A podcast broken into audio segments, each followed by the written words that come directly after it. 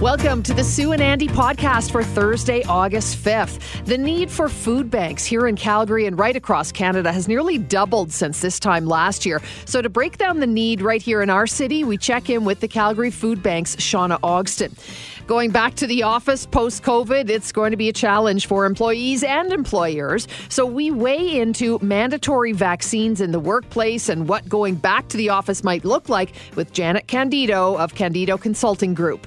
Canadian researchers are involved in working on potential treatments for those who get sick with COVID 19. Dr. Anil Gupta is a family physician and lead investigator and tells us about a new treatment just approved in Canada. Year round UV protection is vital for keeping your eyes safe and healthy. Calgary ophthalmologist Dr. Bryce Ford joined us to talk about good eye health. And boy, it's a big day for CFL fans as football kicks off in Canada after a year off due to COVID. Alex Snell is the Calgary Stampeders Senior Director of Business Operations and tells us what we can expect for Calgary Stampeder home games at McMahon Stadium this year.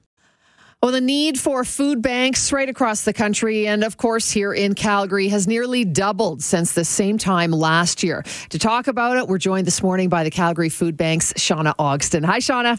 Good morning. Hey, thanks for joining us. Nice and early this morning. Um, let's talk about this because yesterday the federal government announced a $100 million top up for the Emergency Food Security Fund. So the money has to go through other groups before you and your people all at the Calgary Food Bank will see it, obviously. But do you expect that sometime in the near future, that money to come your way? Well, we've just gotten a note from Food Banks Canada, which is one of the organizations that will be receiving 25 million of that amount. And then, of course, that will trickle down to all the food banks across the country. So we expect the that in, that top up to, of course, come along in the next few weeks. 100 million sounds like a lot of dough, but when you spread it to food banks coast to coast, it's like everyone gets a really small piece of the pie. But how important is that kind of a top up for you? Well, you no matter what the size of the pie is, it's it's great because it, there's a lot of um, services that food banks are providing in the community now that they weren't before. And there's a lot of uh, need for staff and supplies and equipment, and this will help so okay. much. Well, that's a good thing. Any help is is any any help is good help, right? Um, yes. We know demand for the Calgary Food Bank services hit some major heights throughout the pandemic, the last year and a half or so. Is it starting to ease off a bit? Are people doing and feeling a little bit better in terms of uh, food security here in Calgary? you know, I wish I could say that that was the story, but we're actually seeing the reverse. Uh, we know that uh, initially there was a number of families and individuals who needed the food. They couldn't go out and stock up like the must the rest of us did. And now the effects of the economy and the pandemic are stretching the resources. And we have uh, last month alone seen a 96% increase compared to June of last year. And we know that we're one of the first in and the last out, and that we are still going to be there for people who are going to need to stretch their budget or have used up their resources or never thought they'd have to use a food bank. Wow. And, you know, I think that's the key thing, right, Shauna? We talk about this a lot when, when we discuss with you, uh, you know, who is using the Calgary Food Bank? It, it's not the, the vision that we have in our brains. It really could be anybody. Be anyone. It could be yourself. It could be your friends, your family. And unfortunately, food is the first thing to go in a lot of budgets. And so when you're stretched and you have to make a decision between rent or food, it's great that because of the generosity of, of Albertans and Canadians and Calgarians specifically, we're able to make sure that we have the food there for people so they don't have to make those difficult choices. You know, we have in uh, the community that I live in, in Coventry Hill, we've got one of those community pantries. And those are great because, you know, those who have at the time are mm-hmm. able to, to donate food, to stock the pantry. But it's not enough, is it? Yes. I mean, beyond the pantry side, one of the things the Calgary Food Bank does is work with so many different community agencies to find out what the root cause of the food insecurity is so that we can connect them to the other resources in the community. There is great services out there, but not everybody knows how to navigate that. So let's take the crisis of needing food off your plate, literally, mm. and connect you to some of those amazing resources in the community. This is why it's so important to go to organizations like the Calgary Food Bank. So, what are some of the root causes? I mean, you know, pandemic, we can point to that specifically, job loss, I guess, but what are some of the other things that you're seeing and hearing? Well, we find that more than half of our clients are working, so there's just not enough money at the end of the day once all of the the expenses are which are creeping up constantly. I mean, we've all looked at our gas bills lately and our water bills, and we know those are going through the roof. Imagine if you were on a incredibly tight fixed income, working a couple of low income jobs, just how any change to your budget could change everything that's happening in your home. And a lot of this has to do with low income, underemployment, and, and increased expenses that drive people to needing that support. We're finding that people just need a few hampers to get over the crisis that they're going through and help them on that path to resiliency. And Shauna, you talked a little bit just a moment ago about different organizations that are available. So, I mean, beyond the food bank, what else is there for folks? Oh, there's so many great uh, organizations that are in the food space themselves that we're able to share large volumes of food with and get out into the community. But if somebody is going through a tough time, whether it's um, domestic abuse or substance abuse, or even if it's just here, we, here's how we can work with, um, here's an organization that can work with you with your taxes, for example, and make sure that you get those things wrapped up and get the benefits that you deserve. That is going to help with an income stream, and we can connect them to the different organizations. Oh, that's perfect. And you know, we all see it at the grocery store. The cost of groceries, especially when you buy when you want to buy fresh, healthy food, has just gone yes. up and up and up, and especially right throughout the pandemic, right? So that's just making things even more difficult for people. Oh, it is. And when we've helped over 37,000 people last month alone, we know that there's many people in this city that are food insecure, but they can reach out. We have the food because of the generosity of Calgarians and food industry. We're here to help you make sure we can. And are you looking for volunteers always to help out down at the food bank? Well, we're always looking for volunteers. There's many ways to help us in the community or actually at the food bank. We are still uh, exercising our COVID protocols until the end of August. Uh, so we'll be reevaluating those as things change. And we know that things are not going to get slower. They have just steadily increased. So if there's if you can donate time, we'd love to have you. And it's simple to just go on the website and check it out. And what about money? Do you? I mean, obviously, you're never going to turn down a, you know any kind of donation. But is it better for people, particularly through COVID right now, to to donate money to the food bank? Because you guys are brilliant at stretching a dollar. Well, yes, for every dollar that's donated, we can leverage that into five dollars worth of food, and it truly helps us so that we can buy those core items that we need in the hampers all the time, and that way we'll be able to have it for the future because we know that things aren't going to change anytime soon. Sadly not. Uh, CalgaryFoodBank.com for folks to go online, find out more information, and donate money? Yes. CalgaryFoodBank.com. Thanks, Shauna. Appreciate it. Thank you. Take care. Have a great day. That's Shauna Ogston, communications with the Calgary Food Bank. And again, go online. Easy to donate 10 bucks, 20 bucks if you've got it right now. CalgaryFoodBank.com.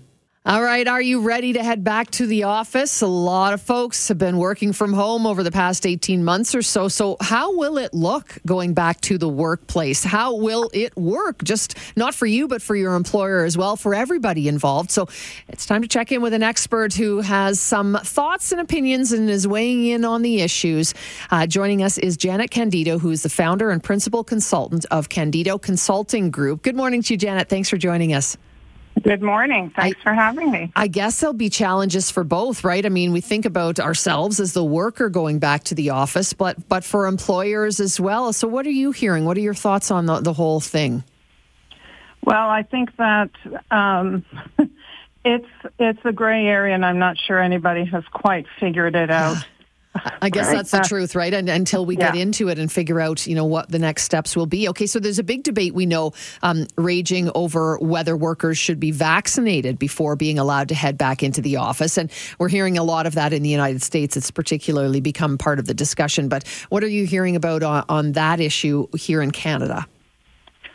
Employers have a, a responsibility to provide a safe workplace, and that translates for most of them into saying they want workers who come into the office to be vaccinated.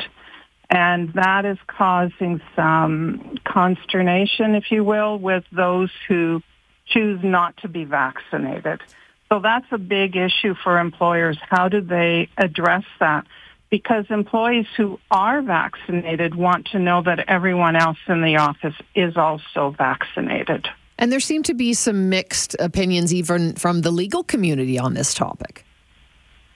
Oh, yes, yes. It would be so much easier, wouldn't it, if yeah. everybody had one opinion and they all agreed with it? It would be much easier, wouldn't it? But yeah, so that's, you know, makes it even that much more challenging both for the employers and the employee. So, eh, what should employers be thinking about in terms of creating a, a back to work policy? I tell them to start by speaking to their employees about what their desires and their concerns are and really listen to what they're saying to you. Keep an open mind. Some employers are going into this as, okay, this, the pandemic is over. We're all okay. And we're going back to, you know, the before times. And that's not necessarily going to work.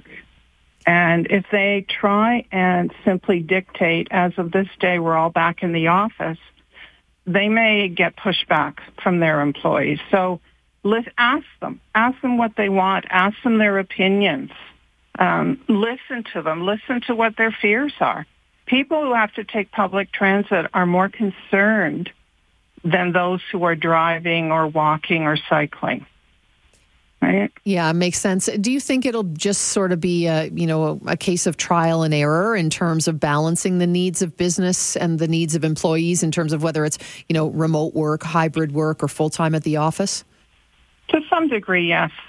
Again, I recommend that everybody look at it as a transition period, not, um, you know, as a September 1, this is what we're doing forever but maybe a transition over the next few months as we see what works and what doesn't work and be willing to be flexible. I think that's the most important thing. Be willing to be flexible on on what you are expecting both of your employer and of your employee. Yeah, I was going to say because it, you know a poll came out this week that says nearly 20% of Canadians would quit if they're told they have to go back to the office. Yeah, that might be a bit high, um, but it's probably the way they feel. And I, I think it has to do with their fears around uh, who they're going to be mixing with. Are these people vaccinated? Are they not vaccinated? Are they wearing masks? Are they being kept apart? How safe is it to get there? It's not just wanting to work from home. It's everything around having to get to the office and being in the office as well. Mm-hmm. Makes sense. A tough debate is one that will continue as more and more people head back to the office. Thank you so much for joining us. Appreciate your time. My pleasure. That Thank is you. Janet Candido, founder and principal consultant of Candido Consulting Group. And you can go online, candidoconsultinggroup.com. And uh, just looking into uh, a little bit further into this study that said nearly 20% of Canadians would quit if forced to go back to the office post pandemic. So uh, it's a study done by Angus Reid, and 53% of Canadian households had at least one of its members working from home over the past year and a half. Of that 53, more than a quarter admitted they have absolutely no desire to return to the office and, and want to keep working remotely. I'm sure, you know, from most of the people that I've talked to, yeah, there are, are certainly many who need the, you know, to be around other people, to be in the office, to to have a place to get up, to get dressed and go to. But yet, so many said it was really easy working from home. It made things far more easy, both with family and with all the other costs and expenses involved, too. Well, in this poll, nearly half of the employees set to return to work said they wouldn't mind balancing it between home and office. So it wouldn't be a bad idea if they can do a little bit of both, a hybrid version. Two out of five Canadians said they would return to work at the office full time without really much of an issue at all. And 25% said they would begrudgingly return, but they go back and they'll start looking for another job because they're not going to be terribly pleased about it. Uh, you might not be surprised by this part of the survey. Young people aged 18 to 34 and men in particular say they are very likely to reconsider their employment if they're forced to go back to the office full time. Uh, Angus Reid saying the hybrid office will be in very high demand and no surprise there. I think a lot of businesses have realized that a lot of their people can do many of these jobs from home. Many can't, but many can. Um, post pandemic world, you know, as we move into that a little more and more, a better work life balance may be on the horizon, and uh, that may help things at home as well. I think, you know, it, it, it helps us because we do spend so much time at the office, so much time at work doing our jobs. That's just a part of life. But when you can, you know, be a little happier while you're doing it, perhaps if some of that work can be done at home, does make sense. Certainly seeing some texts rolling in on this topic. This person saying, I'm vaccinated, don't really care if my coworkers are or are not. The message changes constantly from public and uh, health officials. Um, and when a politician says, believe me, guess what? I'm assuming you think you probably shouldn't. Um, as usual, a one sided conversation. I'm not sure how that's one sided. It's a poll we're talking about, and uh, someone who is a consultant and lives in this world talking about what people are expecting. So uh, let's see. All uh, this is CNRL has mandated that all workers must be back in the office now. So yeah, some companies are saying that's it. No more at home work and, and maybe no more hybrid, but that may change as things go on for sure. And I think it's a, great message that uh, you know, bosses and employees need to talk to each other and, and see what people want. Uh, many people are saving big time working from home, and a good example is on daycare. That's another texter and another excellent point.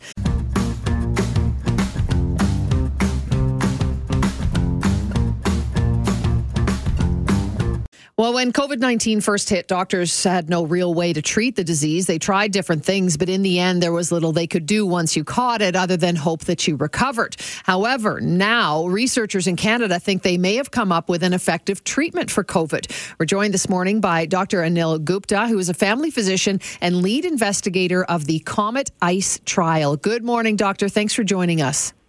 Uh, good morning. Uh, thanks for having me. Appreciate it. So it's important, first off, we make the distinction that your work is for a treatment, not a cure or another vaccine. So tell us about it. Okay, so uh, this is a monoclonal antibody. So the problem with COVID is it's a new virus. You know, we don't have any defense for it. So it's like going to battle, you know, without your troops being ready. And this treatment is like an instant army right? So you, you get exposed to COVID. It's early in the illness. Uh, you get this given to you, and boom, you know, it, it kills the virus off very effectively. And in the study, greatly reduced hospitalizations and death. Wow. Okay. Great analogy, too. That really makes a lot of sense. So, so, let's talk about the, the drug itself. It's received authorization for early treatment for adults and adolescents, so 12 years and older. Uh, tell us a little bit about how this drug particularly works and how you came upon it.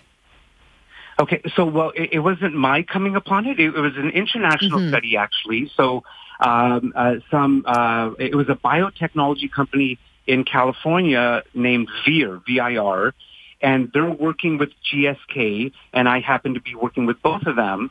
So uh, it, it was developed by them. And actually, interestingly, it would have also worked against SARS-1. So it's a very conserved, it attacks a very conserved part of the virus. Um, so, you know, that's why uh, we're not co- so concerned that if variants or mutations occur that it, it will make this drug ineffective. So we think it'll work against all the variants and and and mutations as well. Uh, so how how often or how much has a use has it been put to or, or testing has been done on on actual human beings with COVID at this point? Right. So uh, the trials have been completed. Um, now they're intravenous formulation trials. So that brings uh, a, a, little bit of a logistical challenge uh, because you need an IV setup and you know, that sort of thing. So ongoing trials are happening with other formulations like intramuscular formulations. But, uh, but, but the drug is approved in the U.S. by the FDA. It's approved in the UAE. It's approved by the European uh, authorities. It's being given. In Canada, it was just approved on Friday. So hasn't yet been given in a clinical setting, still only in a research setting, but we're hoping that day comes soon where, it, where it's available for patients early on in their disease.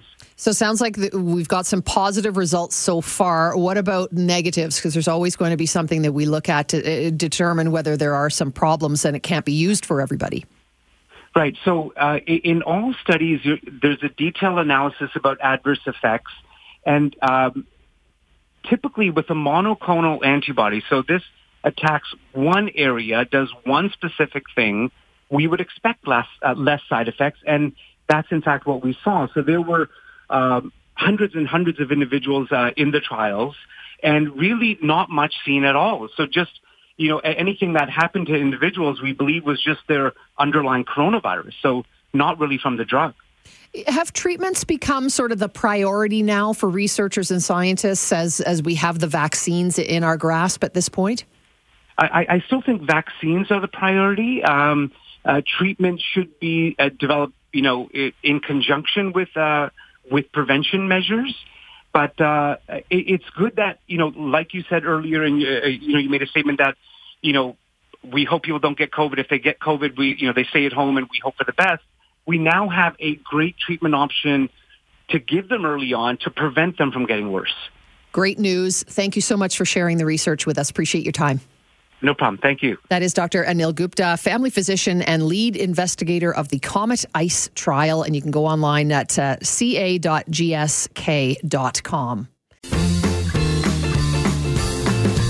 Most of us wear sunglasses when it's sunny, especially during the summer months. But how about in the winter or when it's cloudy or maybe hazy from the smoke? Ophthalmologist Dr. Bryce Ford joins us now to talk about how to best protect our eyes from harmful UV rays. Good morning, Dr. Ford. Thanks for joining us. Morning, Sue. Thanks for having me. Okay, so it's, you know, seems pretty normal to wear sunglasses during the summer. Sun is high and bright. So, what do you say though in terms of what we do the rest of the year? How important is it, say, even on cloudy days? Well, uh, one of the mandates of the Canadian Ophthalmological Society is to advocate for eye health and eye safety. And an important aspect of this is protecting your eyes from the sun. And so uh, a common misconception is that when it's sunny out, sure, we all wear sunglasses, but when it's hazy or cloudy or even in winter, um, people don't necessarily wear their sunglasses as often because they don't feel they're as necessary. But UV rays are there all the time. So it is important to wear your sunglasses uh, when it's not necessarily just just bright out, but uh, at other times as well, whenever you're outdoors. What are the UV rays actually doing to our eyes? I think maybe if we understood that better, we might be a little more cognizant about putting the sunglasses on year round. Right, of course. Well, UV rays basically are, are harmful rays from the sun and they're not part of the visible spectrum. So it's not part of what you're seeing. So as a result, darker sunglasses don't necessarily mean you're getting protected more uh, than uh, lighter sunglasses. But what they're doing is the UV can impact your eyes, the structures inside your eyes, can cause eye diseases like macular degeneration, cataract, as well as the lids around your eyes are, of course, made from skin, and these are susceptible to uh, things such as skin cancer, which are uh, impacted by ultraviolet rays. Mm, okay. Um, and what about the smoke that we have in the sky these days? It's irritating, obviously, but does it reduce the UV rays? Is it still important to wear sunglasses? Yeah, so the haze does not really impact how much UV is getting uh, getting through the haze. So as a result, on cloudy days, on smoky days like we've had a number of in the, in the recent uh, months, it's still important to protect your eyes. What about the type of sunglasses, doctor? Are some better than others, or do we just have to look for UV protection? So, as you identified, UV protection is the most important aspect, and this doesn't mean that they have to be expensive sunglasses. In fact, if you can get a 10 or $15 pair from the drugstore, they can be just as effective as the $200 pair from Sunglass Hut, as long as they say UV 400 on the label or uh, 100% UV.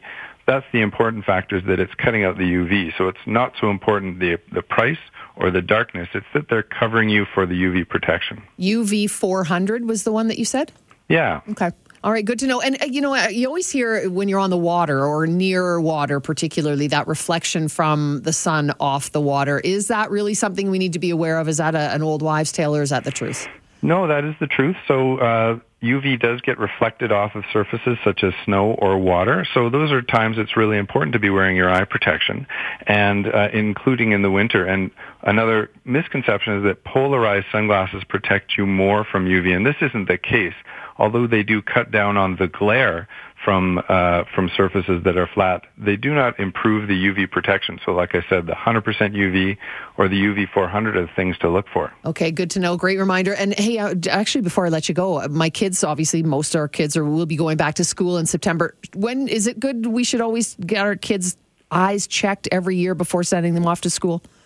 So, I mean, I, I getting your eyes checked to make sure that your kids are able to see the board, obviously, yeah. at school is important. And so, especially if your kids are complaining about not being able to see, then definitely it's a good idea for them to see their eye care professional. And just as a, on a side note, many of the eye diseases that people do uh, get that can be serious don't have any symptoms until they're advanced. So it is important to always check with your eye care professional if you're having any symptoms, or even if you're not, just to make sure that uh, you're not having any sort of silent issues that can cause vision loss down uh, down the road. And one way to test your risk factor for this is by going to the Canadian Ophthalmological website, uh, society website, which is www.seethepossibilities.ca, and you can do a quick little test to determine what are your risk factors for developing one of the major eye diseases. And just before I let you go, it's free for kids to get an eye check, right? It is indeed, yes. Okay. Fantastic. Thanks so much for your time. Appreciate it. My pleasure. That is Dr. Bryce Ford, ophthalmologist, and again, seethepossibilities.ca. And it's a big day for CFL fans as the league gets back to it after missing the entire 2020 season. Joining us to talk a little bit more is Alex Snell, the Calgary Stampeders Senior Director of Business Operations. Morning, Alex. Morning, Sue. How are oh, you? I am excited. You must be 10 times more. Oh my gosh, it has been so busy around here for the last, you know, four to six weeks, and we are over the top excited uh, to be back after, you know, 630 plus days. Not that anyone's counting, Alex. Not that we're counting. Yeah. No, I mean, usually an off season feels long for us at about 200 days. This is extremely long, and we can't wait for Saturday. Okay, we are pumped as well. Football action back for the CFL, and uh, you know, lots of changes. I think, right, because of the pandemic, particularly. So let's talk about about those first. Ticketing and how you pay for things at the stadium. What can fans expect when they go to the home opener at McMahon and frankly all season long? Yeah, absolutely. Two very you know big pieces that are, are going to be changing at McMahon. We've gone to mobile ticketing, uh, so this is new in, in 2021, and all game tickets will now be delivered and distributed uh, in a digital form. So they'll be on your phone. Uh, your phone is your ticket, and uh, we're looking at this, and it's really going to help the fan experience uh, on game days hopefully shorten some of those lines at the building, no congestion at the will call or ticket office, and also, you know, uh, lost or fraudulent tickets uh, should be uh, mm-hmm. non-existent as well. But we're also going cashless uh, on our concourse uh, for you know, food and beverage and our merchandise. So, uh, you know, we'll gladly accept debit, credit, Apple Pay, Google Pay, uh, smartwatches. Uh, it's it's going to be very different, but uh, very, very cool as well. I like it. No touchy touchy. Uh, let's talk about food and experiences. What's going to be new at the stadium in terms of those? You know what? New at the stadium this year. I mean, I mean, some of the biggest things. You know, mobile ticketing, like I said, and the cashless. Mm-hmm. Um, you know, what we're doing. You know, trying to get uh, you know fans in the building uh, is going to be a little bit different uh, in terms of you know, uh, again, just trying to alleviate that, those lineups, which I know at McMahon can be a bit of a challenge. But you know what? We're adding more washrooms. We're adding more Woo! hand sanitizer stations. Um, just the you know little things that we can do to help ease fans back into coming back to the stadium. It, will the food experience be different? Ah, you know what? I would have to talk to our food and okay. beverage guys. They're, you know what? They're really, really good, and they always have something up their sleeve. So I'm sure they've got something really special for home opener. They just haven't told me yet. No doubt. Well, it's all top secret. That's why. Yeah, that, that probably is. Uh, how have ticket sales been? Are there still some available for us? Yeah, absolutely. So you know, ticket sales have been going as expected. You know, for a traditional home opener, uh, we're you know north of twenty thousand uh, fans, and it's climbing daily as we get closer to uh, to Saturday. So we're we're really uh, we're really happy at where we're at right now.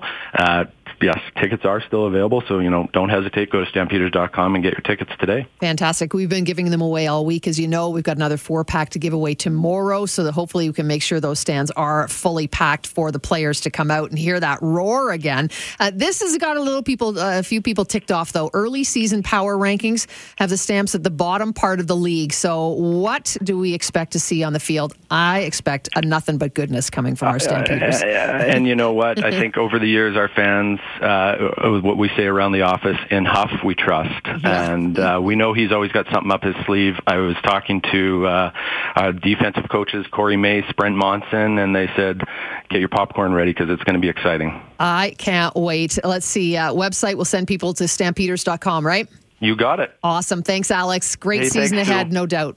Take care. You too. That is Alex Snell, Calgary Stampeders Senior Director of Business Operations. Get your tickets. McMahon is the place to be Saturday. Game time at 5 p.m. Pre-game right here on 770 CHQR at 3:30, and we'll do it all live for you, including the post-game call-in show afterwards. Thanks for downloading and listening to the podcast. Don't forget to subscribe, rate, and review for free at Apple Podcast, Google Play, or wherever you find your podcasts. And tune in to Mornings with Sue and Andy from 5:30 to 9 every weekday morning on 770 CHQR.